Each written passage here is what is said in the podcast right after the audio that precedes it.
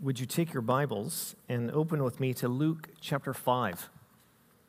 Luke chapter 5. This morning we continue our study. Uh, 13 messages we laid out that was going to take us through the first seven chapters of Luke. Uh, then we'll take a bit of a break and then no doubt come back to it eventually. But this morning, our text brings us to Luke 5, verse 1, all the way through chapter 6, verse 11. Now, Luke 5 1, if you do have one of the red Bibles, it's on page 860, 860.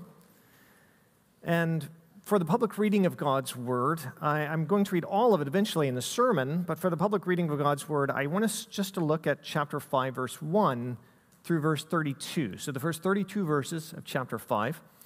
And so, if you're able, in order to honor God's Word, I'm going to ask you one more time to stand.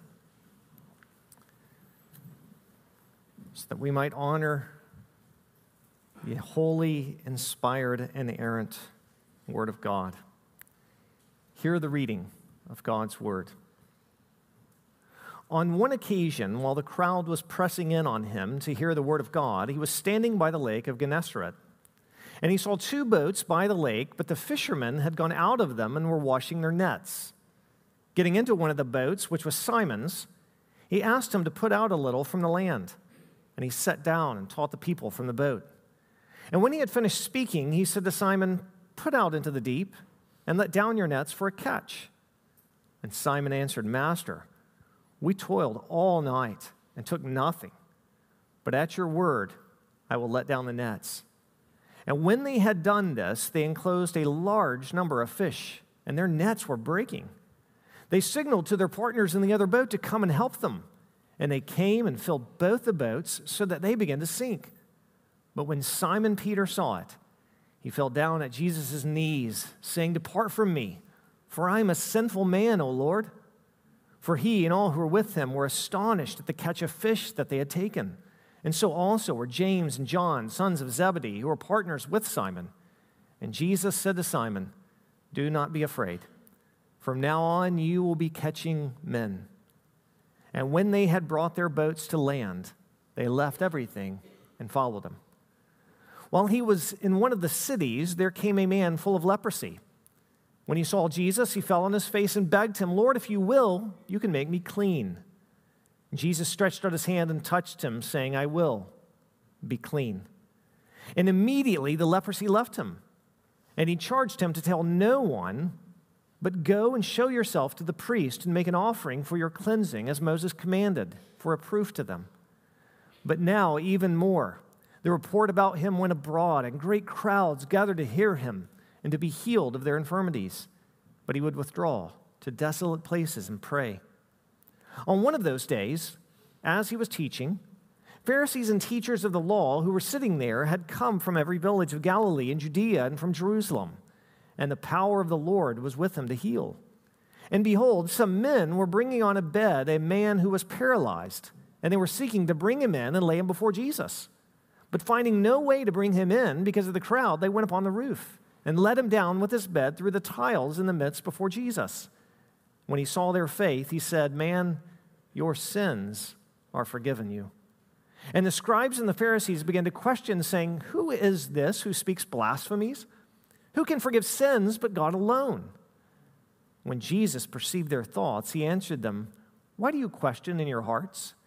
Which is easier to say, Your sins are forgiven you, or to say, Rise and walk? But that you may know that the Son of Man has authority on earth to forgive sins, he said to this man who was paralyzed, I say to you, Rise, pick up your bed, and go home. And immediately he rose up before them and picked up what he had been lying on and went home, glorifying God and amazement seized them all, and they glorified God and were filled with awe, saying, We have seen extraordinary things today. After this, he went out and saw a tax collector named Levi sitting at the tax booth. And he said to him, Follow me. And leaving everything, he rose and followed him. And Levi made him a great feast in his house. There was a large company of tax collectors and others reclining at table with them. And the Pharisees and their scribes grumbled at his disciples, saying, Why do you eat and drink with tax collectors and sinners? Jesus answered them, Those who are well have no need of a physician, but those who are sick. I have not come to call the righteous, but sinners to repentance. Would you remain standing as we pray once more? Father, would you now empower the preaching of your word of God to be a demonstration of your spirit? For we need our faith today not to rest in the wisdom of man, but to rest in the one who raises the dead. So, for our good and for your glory, would you now empower the preaching of your word? May the words of my mouth and the meditation of our hearts now be pleasing in your sight, our Lord and our God. In Jesus' name we pray. Amen. You may be seated.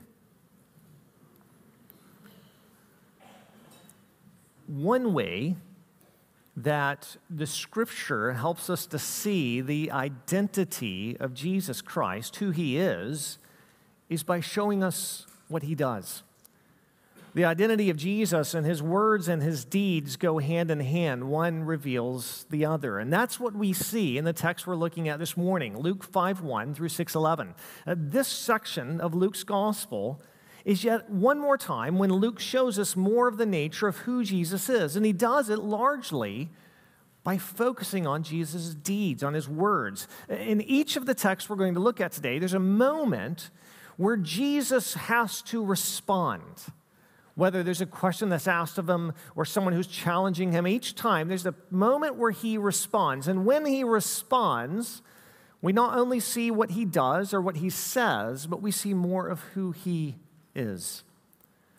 Now, Luke links the text we're looking at together today by weaving together two threads. On the one hand, we see the calling of Jesus' disciples the text begins with the calling of Simon Peter and James and John. We have in the middle of it, the, excuse me, the call of Levi, or whom we know as Matthew. And at the end, uh, as soon as our text ends, you'll see there's a summary statement in Luke 12, 6, 12 through 16, in which all of Jesus' apostles and followers are named. And so what Luke does is he has this thread then of Jesus calling his followers to himself.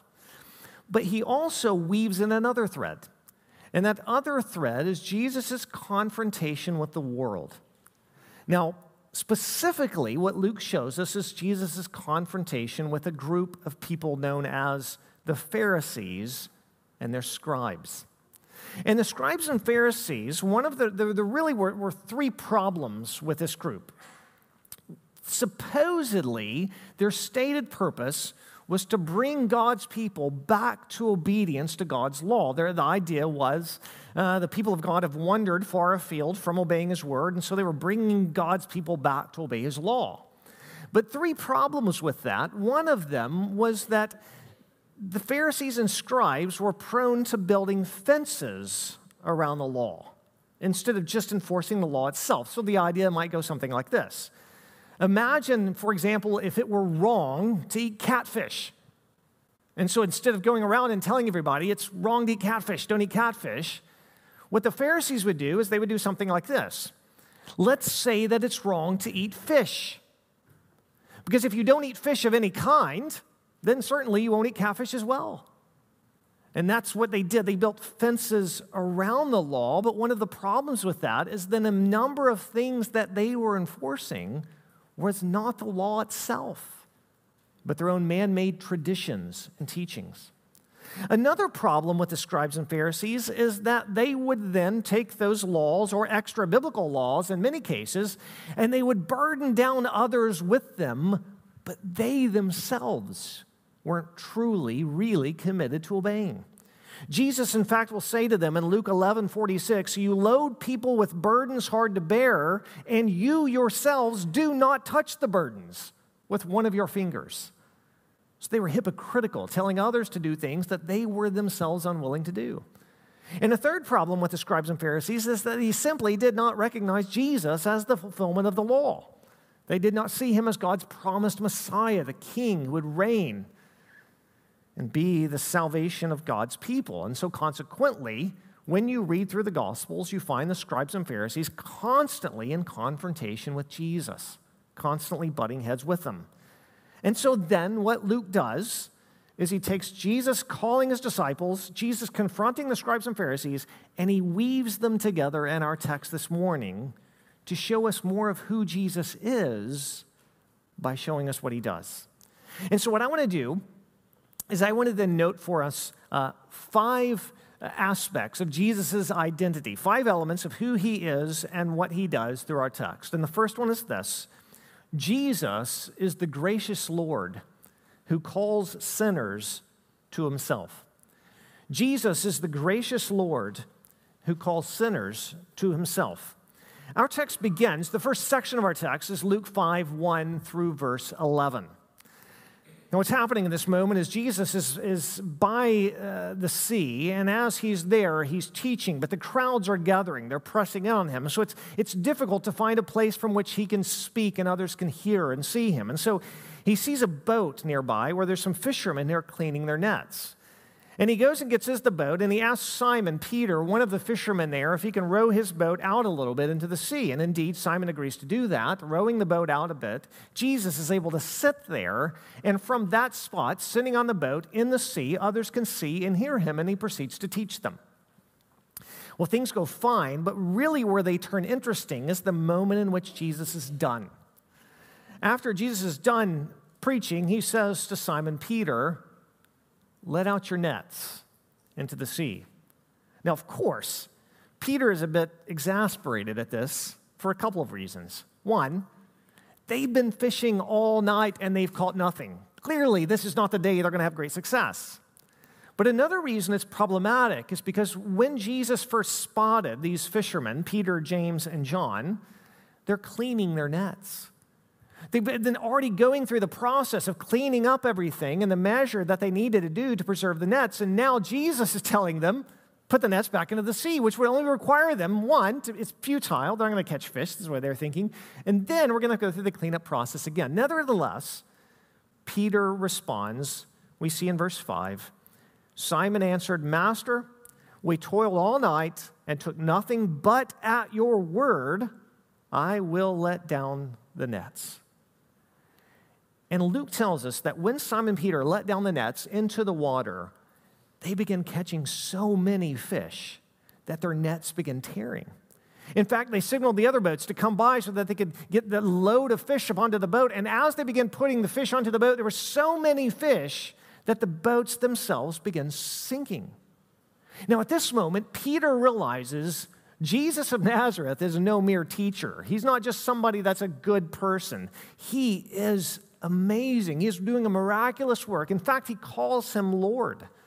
And what he says to him in verse 8, we read this, verse 8, but when Simon Peter saw it, he fell down at Jesus' knees, saying, Depart from me, for I am a sinful man, O Lord. Now, what we can't know for sure is exactly what Peter means when he identifies himself as a sinful man. Is it something as simple as, I doubted you about catching the fish and I shouldn't have done that? That may be it. After all, he's just said, oh, We told all night, caught nothing, nevertheless. But I think it's more than that. I think Peter here is actually simply confessing, I am characterized by sin. I, I am someone before, uh, when I stand before the Lord, I know that I'm guilty. And one reason why I think Peter is here simply confessing not just this one instance of sin, his doubt in Jesus, but what characterizes him I am a sinful man. I think the reason Peter, we see Peter saying that is because one, he recognized Jesus as Lord. Uh, this is the first time in Luke's gospel that someone specifically applies that title to Jesus. Luke has used the title throughout to refer to God, and now here Peter is confessing Jesus. I am a sinful man, O Lord. Another reason why I think Peter is simply characterizing himself as a sinful person deserving of the judgment of God is because his response looks a lot like Isaiah in Isaiah chapter 6. From the text Larry read earlier, remember in Isaiah 6, Isaiah sees the Lord. Uh, those around the Lord are saying that he is holy, holy, holy. And Isaiah, in that moment, before the holy God, realizes his own sinfulness and guilt.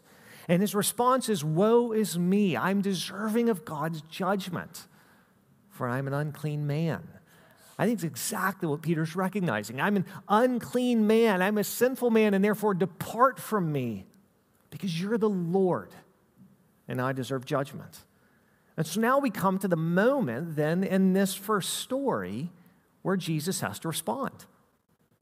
What is Jesus going to do? What's he going to say? Is he going to say to Peter, You're right. You are incredibly sinful. You don't know the half of it. You know, I'm out of here. No. Look at Jesus' response in verses 10 and 11. Uh, excuse me, in, in, in the, the end of verse 10 and verse 11. And Jesus said to Simon, Do not be afraid. From now on, you will be catching men. And when they had brought their boats to land, they left everything and followed him. Jesus' response is not only not to obey Simon Peter and depart from him, but to tell him, I'm going to use you. He calls Peter to himself. You come follow me, and I'm going to do something with you that is more amazing than you've done in your life. You've been catching fish, but from now on, I'm going to use you to call sinners to me. Peter has been called to be an ambassador of Christ, and that's what he'll end up being as Jesus' apostle. So, first we see in the story, then by Jesus' response, that Jesus is the gracious Lord who calls sinners to himself. Now, it's very tempting at this point to stop and try to apply this, but I think the way that Luke organizes these stories is he wants us to have this truth compiled, one upon the other, upon the other, until we feel the weight of what we see with Jesus. So, first, Jesus is the gracious Lord who calls sinners to himself. Let's move on. Second, Jesus is the Redeemer who shows compassion to outcasts. Jesus is the Redeemer who shows compassion to outcasts. In verses 12 through 16, we read another story. While, verse 12, while he was in one of the cities, there came a man full of leprosy.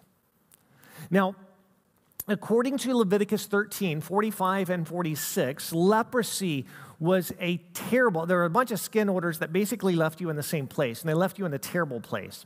But according to the law, according to Leviticus 13, this man would have been required to wear torn clothes.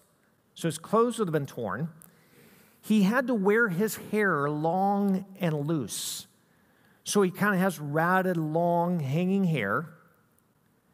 He would have had to, anytime he came within uh, a person, getting close to somebody, Leviticus 13 says he needed to cover his upper lip with his hand and call out, unclean, unclean. All the while having to live outside of the camp, completely isolated from others.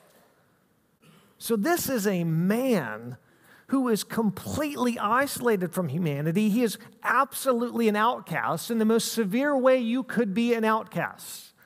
And what happens is, as, as Jesus is preaching in one of these cities and teaching and ministering there, this man approaches Jesus and says to him, according to verse 12, uh, he falls on his face and begged Jesus, saying, Lord, if you will, you can make me clean. He expresses to Jesus, I know that you have the power to do this. The only question is, do you want to? Because if you want to, you can do this. Now, again, here's a moment where we have to ask, what will Jesus' response be? After all, according to the law, this man should have not only stayed away, but if he was dare going to come close to anyone, he should have been covering his upper lip and yelling, unclean, unclean. And we hear he has the audacity to approach Jesus, to come to him, to, to fall on his face down in front of Jesus in his very presence. What in the world is Jesus going to do? Is Jesus going to say at this moment, How dare you, you unclean man? Get away from me, get, get outside the camp. No. Not only does Jesus not do that, but he speaks to the man and he doesn't stop there. Luke tells us that Jesus touches him. Look in verse 13. And Jesus stretched out his hand and touched him, saying, I will be clean. And immediately the leprosy left him.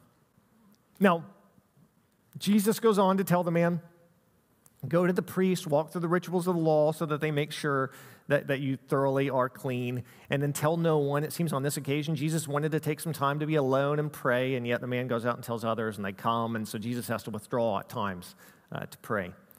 But, but what I want us to see here is that Jesus completely restores this man's life. An individual that Jesus could have easily simply discarded, simply held at arm's length, even told him, Move farther away from me. This outcast, Jesus not only allows to be in his presence, he not only speaks to him, but he touches him. The first human touch this man would have felt in his entire life of having leprosy occurs at that moment. And Jesus heals him. Again, we're beginning to get this picture of, of Jesus that Luke is showing us by stringing these stories together. So, second, we see Jesus as the Redeemer who shows compassion to the outcasts.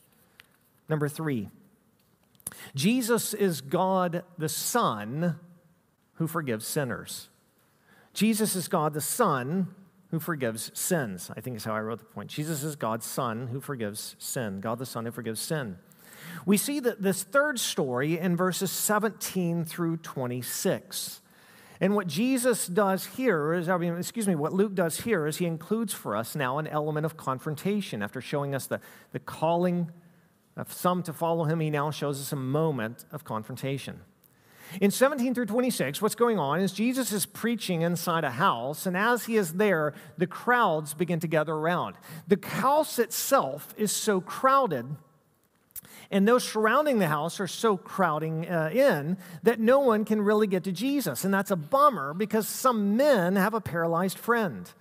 And they've decided that they want to bring their friend to Jesus, believing that Jesus can heal him. And so these four men have their paralyzed friend on a mat, and they bring him to Jesus. When they see that they can't get to him, the crowds are so gathered on the house and stuffed into the house, they decide that they'll go up onto the roof and they'll tear back the tiles from the roof and lower their friend down because surely Jesus is standing there with some room around him.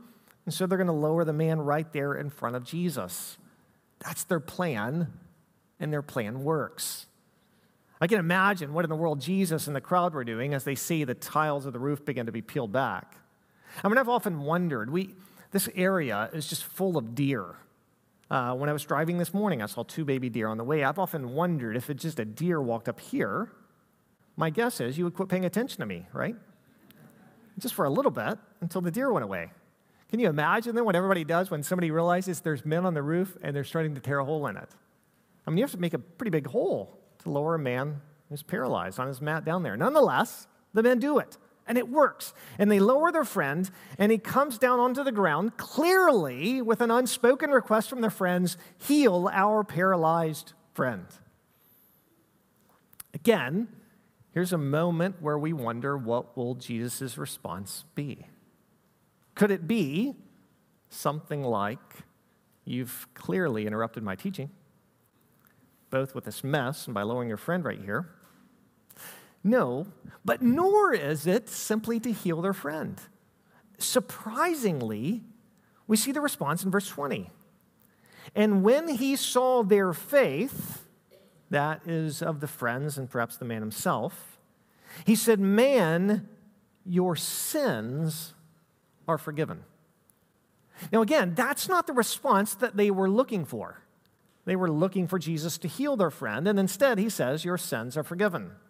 Now, this causes some confrontation because the scribes and Pharisees are also there that day in the crowd, and they are thinking to themselves, What in the world did Jesus just say? No one can forgive sins but God alone. Jesus is claiming to be God. We see that in verse 21. And the scribes and Pharisees begin to question, saying, Who is this who speaks blasphemies? Who can forgive sins but God alone? And now, once again, we have to wonder what will be Jesus' response. I mean, think about this. Think how crazy this is. Jesus is claiming to do what only God can do. I think, I think C.S. Lewis um, in Mere Christianity probably has the best quote on this about how audacious this is. Lewis writes Now, unless the speaker is God, This is really so preposterous as to be comic. We can all understand how a man forgives fences against himself. You tread on my toe, and I forgive you. You steal my money, and I forgive you. But what should we make of a man, himself unrobbed and untrodden on, who announced that he forgave you for treading on other men's toes and stealing other men's money? Yet this is what Jesus did. He told people that their sins were forgiven and never waited to consult all the people whom their sins had undoubtedly injured. This makes sense only if he really was the God whose laws are broken. The Pharisees are thinking exactly right. Jesus can only say that if he's thinking of himself as God. Now, you might think then that Jesus perceives this, and we might anticipate Jesus, he, he could back off the claim a bit, right? He could say, Oh, I, I see how you guys think I meant that. No, no, no, no, no, I didn't mean like that. I mean, after all, there are many times I come to the table on Sunday morning and we eat and we drink, and I'm looking out at you, and I say something like, Your sins are forgiven. And, and almost always, if not always, I'll, I'll throw in a bit of a qualifier there. And I'll say, I'm not saying this on my own authority, but on the authority of the Word of God. In other words, I don't have the power to forgive your sins, but I'm simply announcing to you what the Word of God makes clear. If you confess our sins, He is faithful and just to forgive us our sins and cleanse us from all unrighteousness. If our faith is in the crucified and risen Lord, we are forgiven. So, is this Jesus' moment then to back off or to clarify or to say, I'm not speaking as if I'm God? Well, no. In fact, what he does is Jesus doubles down. He says in verse 23, which is easier to say, your sins are forgiven you, or to say, rise and walk? Now, of course, both of them are just as easy to say you can say your sins are forgiven, and you can say rise and walk, and they're both quite easy to say. The problem with telling a man, though, to rise and walk is it's pretty easy for everybody to see if your words don't have any power. When you say rise and walk and the man lies there, everybody goes, that's powerless. But Jesus does just that. Verse 24, but that you may know that the Son of Man has on authority on earth to forgive sins, he said to the man who was paralyzed, I say to you, rise, pick up your bed, and go home. In verse 25, and immediately he rose up before him and picked up what he had been lying on and went home, glorifying God. So Jesus says, Not only am I not backing off the claim that I can forgive sins, I'm going to show you that I have the authority to forgive sins by healing this man. I'm going to show you that my words have power. Because if I can say, Rise and walk, and the man rises and walk, then you also know that when I say your sins are forgiven, his sins are forgiven. And I'm announcing that authoritatively. Now, once more, then, Jesus shows us by what he says and by what he does, he shows us he's God the Son who forgives sins. Let's look at one more of these and then we'll pause for a moment of application. Number four, Jesus is the Savior who seeks after sinners. Jesus is the Savior who seeks after sinners.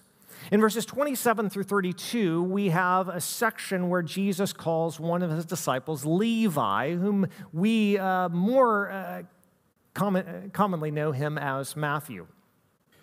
In fact, in Matthew's gospel, Matthew refers to himself, Levi, as Matthew. But here he refers to, he's referred to as Levi. Now, the choice of Matthew, I mean, after all, Jesus is, is generally calling people to himself. In fact, again, as I mentioned, Luke's going to list a number of his 12 uh, apostles in verses 12 through 16 of chapter 6. He's going to mention them. And in one sense, Matthew doesn't stand out, right? I mean, if I were to ask you who are the most famous of Jesus' apostles, who are those whom he held most closely, you would probably mention Peter, James, and John. It makes sense that Luke would begin by telling their calling and their story in particularly, and maybe, maybe noting at the end, eh, yes, and he called nine more guys as well. But he picks out Levi, picks out Matthew. And I don't think it's because Matthew is especially impressive. I mean, few of us ever sit around in church and go, think about all that Matthew did. Good grief, that guy, huh? right? No, he's kind of just here, mentioned, gone. So, why does Luke mention the call of Levi here?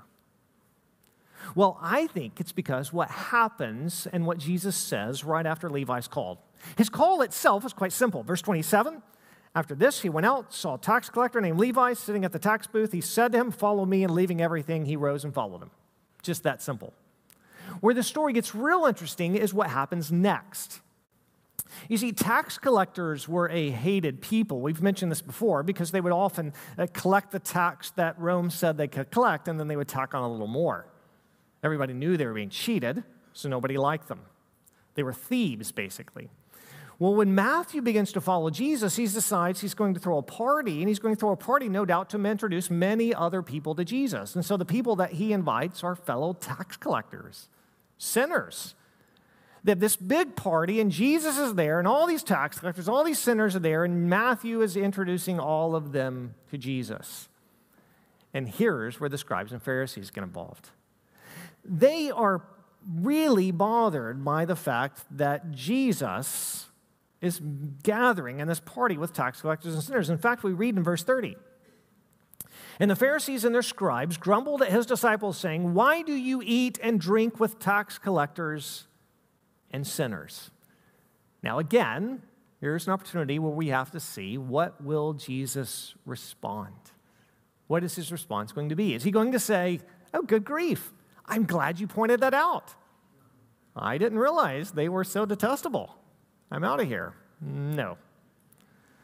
Rather, his response in verse 31 Jesus answered them, Those who are well have no need of a physician, but those who are sick. I have come to call the righteous, not call, I've not come, let me say this exactly right, I almost said exactly wrong. I have not come to call the righteous, but sinners to repentance. In other words, Jesus is saying, individuals who think themselves righteous, those individuals I've not come to call to myself. I've come to call to myself those who know they are sinners. Because just as a physician doesn't come to heal those who are well, but those who are sick, so I have come to save sinners. He is the Savior who seeks after sinners. Now, Let's put these four points then together. Because Luke includes all of these stories together, it seems to me, with a common theme. Jesus is the gracious Lord who calls sinners to himself. He is the Redeemer who shows compassion to the outcasts. He's God the Son who forgives sins. And finally, he's the Savior who seeks after sinners. Every one of these realities that Luke is showing us have to do with who Jesus is the gracious Lord, Redeemer, God the Son, and Savior. But when he focuses us on who he is by showing us what he does, it shows us Jesus moving toward and forgiving those who should be detestable, calling sinners to himself, compassion to outcasts, forgiving sins, and now seeking after sinners. And my question is this well, I'll first make a statement. Luke puts all these together in this common theme because he wants us to see that's who Jesus is.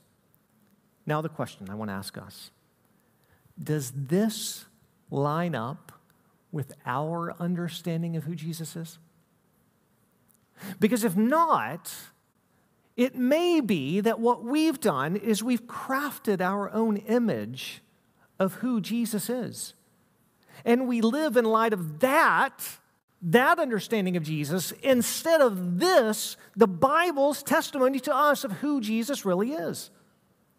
It may be, in fact, that not only do you and I not have this understanding of Jesus, we don't see him in the way that fits these four stories, but it may be that we've taken our cues of understanding who Jesus is from the accuser himself, from the devil.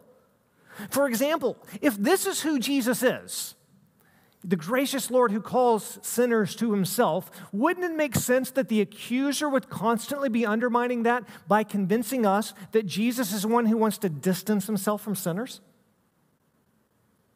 Or if Jesus is one who shows compassion even to one who is the outcast. Doesn't it make sense that the accuser would want to convince us that Jesus is constantly perturbed with those who do not deserve to be in his presence?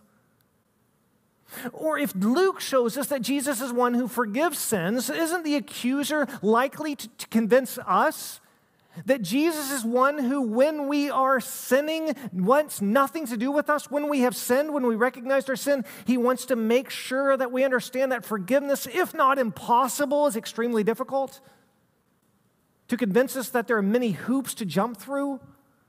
Maybe we need to beat ourselves up a little more or, or a number of days showing that we have no struggles in this area. And then, maybe then, sin, forgiveness of sins that which feel so far out of reach is maybe attainable or if Jesus is the Savior who seeks after sinners, don't you think the accuser would want to convince us that at best, Jesus waits for us to run to him? Instead of what Luke shows us, he's the one who seeks after sinners. You see, it may be that you and I have that understanding of Jesus that the accuser has painted for us, and consequently, though we are believers, though our faith is in the crucified and risen Lord Jesus Christ, we live much of our Christian life with joylessness. And the reason we're missing out on the joy of what it means to be a follower of Christ is we've taken the truth about God and we've exchanged it for a lie. And on this occasion, we've taken the truth about who Jesus is the gracious Redeemer who forgives and seeks after sinners. And we place that with an understanding that lines up no less than with the accuser himself. And so this morning, I want to plead with you. If you've come into this room and your sin is ever before you, and the accuser is whispering to you, he wants nothing to do with you. Jesus wants to hold you at arm's length. You will never walk with him the way you once did. You need to recognize the lies of the enemy and bow your knee to the testimony that God has given us here in his word about who his son is. And realize that Jesus is more gracious and merciful, perhaps, than feels natural to us. But I want to end with one more observation about who Jesus is, because it could be that instead of having a heart that's drawn to Him, wanting to confess our sins, wanting to, to know the forgiveness of the one who lived and died and was raised for us, it may be this morning that your heart wants nothing to do with Him. You're turned against Him. You have made yourself His enemy. And if that's the case, let me know one more reality from our text about who Jesus is. Jesus is the bridegroom who exposes men's hearts. Jesus is the bridegroom who exposes men's hearts. From 533 all the way through 611, Luke gives us three final stories of confrontation. Each time, confrontation with the scribes and Pharisees. The first one has to do with fasting. In 533 through 39, we read this and they said to him, The disciples of John fast often and offer prayers, and so did the disciples of the Pharisees. But yours eat and drink. Again, here at this point, Jesus could respond by saying, Good grief, I haven't recognized that. They are getting a little out of hand, aren't they? They need to start fasting more often. He doesn't say that. Instead, we read his response in verse 34. Jesus said to them, Can you make wedding guests fast while the bridegroom is with them?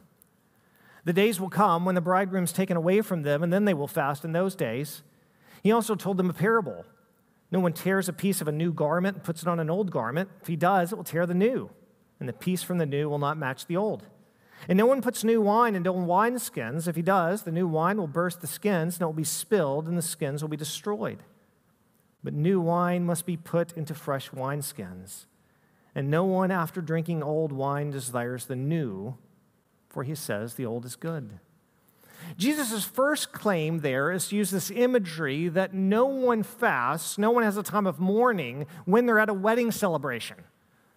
No one has a wedding and says, and now we're going to mourn and fast in honor of the wedded couple, right? Jesus says in the same way.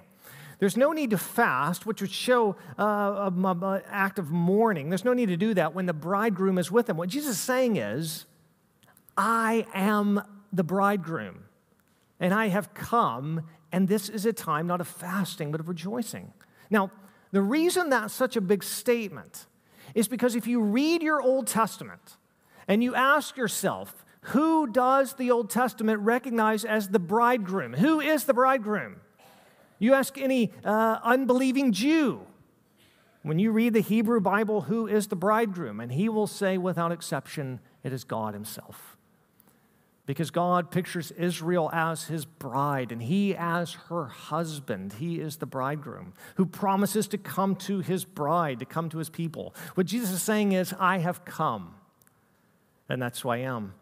He tells them, Listen, there's a day that will come when my disciples will fast. Ultimately, Jesus is going to be killed, He's going to be taken away from them, and during that time, they will fast.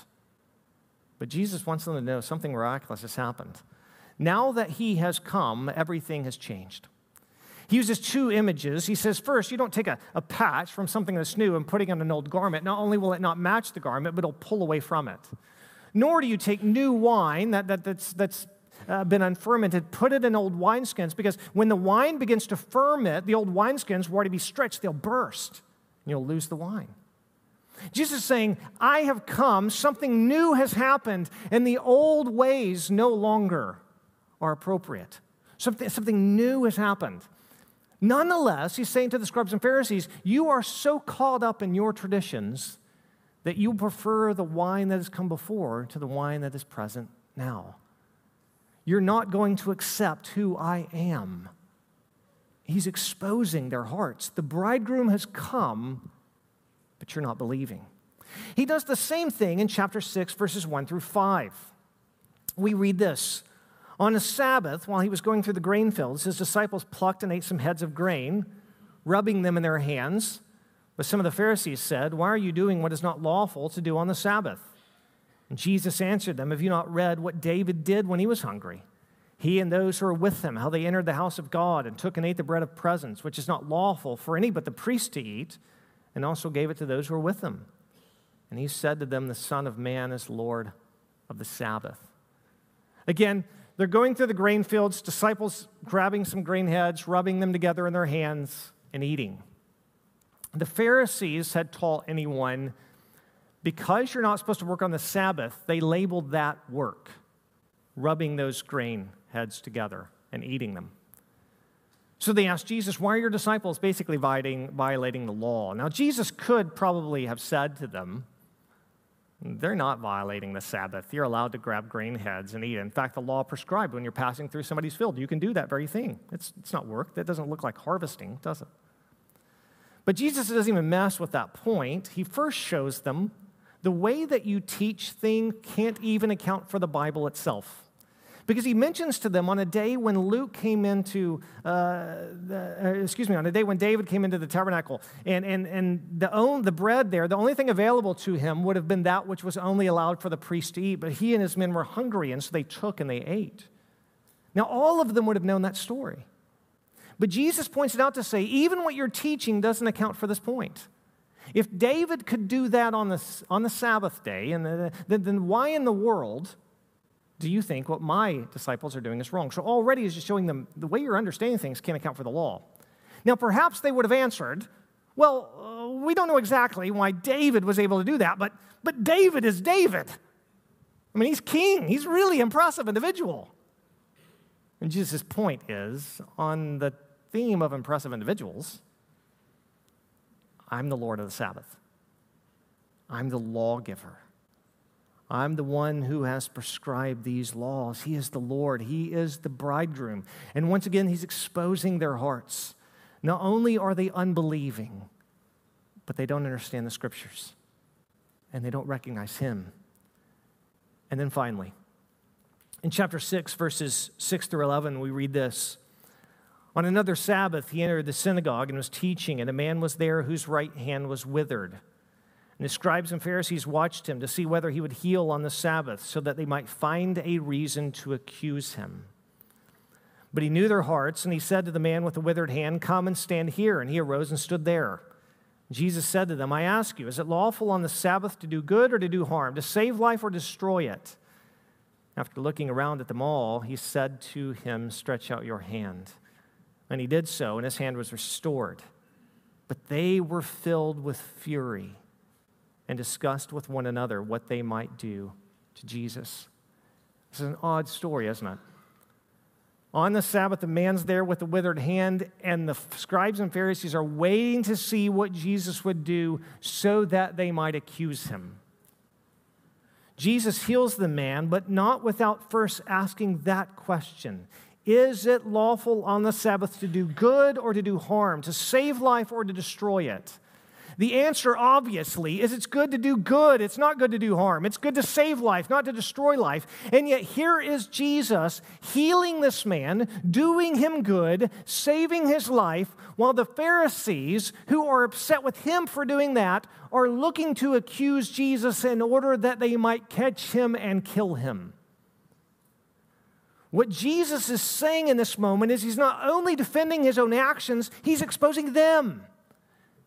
In other words, he's saying if you really want to judge somebody today for doing wrong, look at your hearts.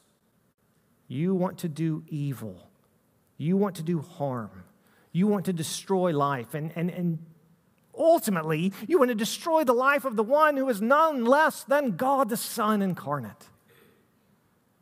Jesus uses this moment to expose their hearts as evil, and therefore they're filled with fury and discuss with one another what they might do to him. Luke has shown us throughout this how Jesus graciously responds to sinners, but to those who are self righteous, to those who do not think that they need Jesus, Jesus exposes them in judgment. And so I want to say this to you. If today your heart is not of one of humility before Jesus, if you're not eager to repent of your sins, and trust in Jesus Christ, but you're here this morning as one who does not believe in him, then Jesus wants you to know this your ultimate problem is a moral problem. You are rebelling against your Creator. You are shaking your fist at God every day that you do not repent. And Paul says in Romans 2 5, with your unrepentant heart, you are storing up wrath for yourselves on the day of wrath, when God's righteous judgment will be revealed. On that final day, when all men stand before him to be judged, there will be none who will be able to deceive Jesus. Some will have the audacity to attempt it.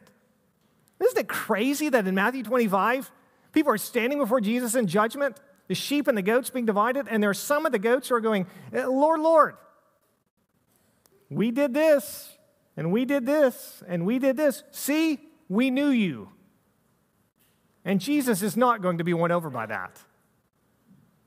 He's rather going to say, Depart from me, you worker of iniquity. I never knew you.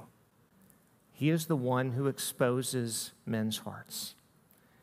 And so we have here in our text, a portrayal of Jesus. He is the judge who exposes men's hearts, and they will know his furious wrath on the day of judgment. But he is also the gracious, redeeming God and Savior who chases after sinners.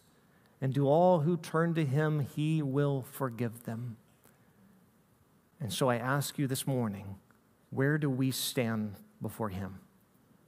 If you harden his heart, you will face his judgment, his furious wrath on the day of judgment. But if today you repent of your sins, if today you confess your sins, you will find that he is gracious and merciful and forgiving. So I want to plead with all of us to run to Christ in repentance and faith this morning, whether we have known him for a long time or we do not know him at all. If you're not a believer, I want to plead with you to place your faith in Christ and then talk to me or somebody beside you about this so that we might then make that public if indeed you, you want to place your faith in Christ and find forgiveness of sins. If you are a believer, you've professed your faith in Christ, you're a member of a gospel preaching church, I want to invite you to the table this morning. We're going to eat of the bread and drink of the juice. And as we do so, it'll be a way of publicly testifying that our faith is in the one who mercifully calls sinners to himself. So, what we're going to do is we're going to take a moment of silence this morning. During that moment of silence, the band will come forward and get in place, pastors will come forward and get in place, and then we're going to come to the table. We're going to come to the table row by row, each row, row one dismissed, coming around, and then row two following, and so on and so forth. Exiting from the outside, coming around and taking one stack of two cups together, the top one of juice, the bottom one bread, and then returning to your seat to the inside.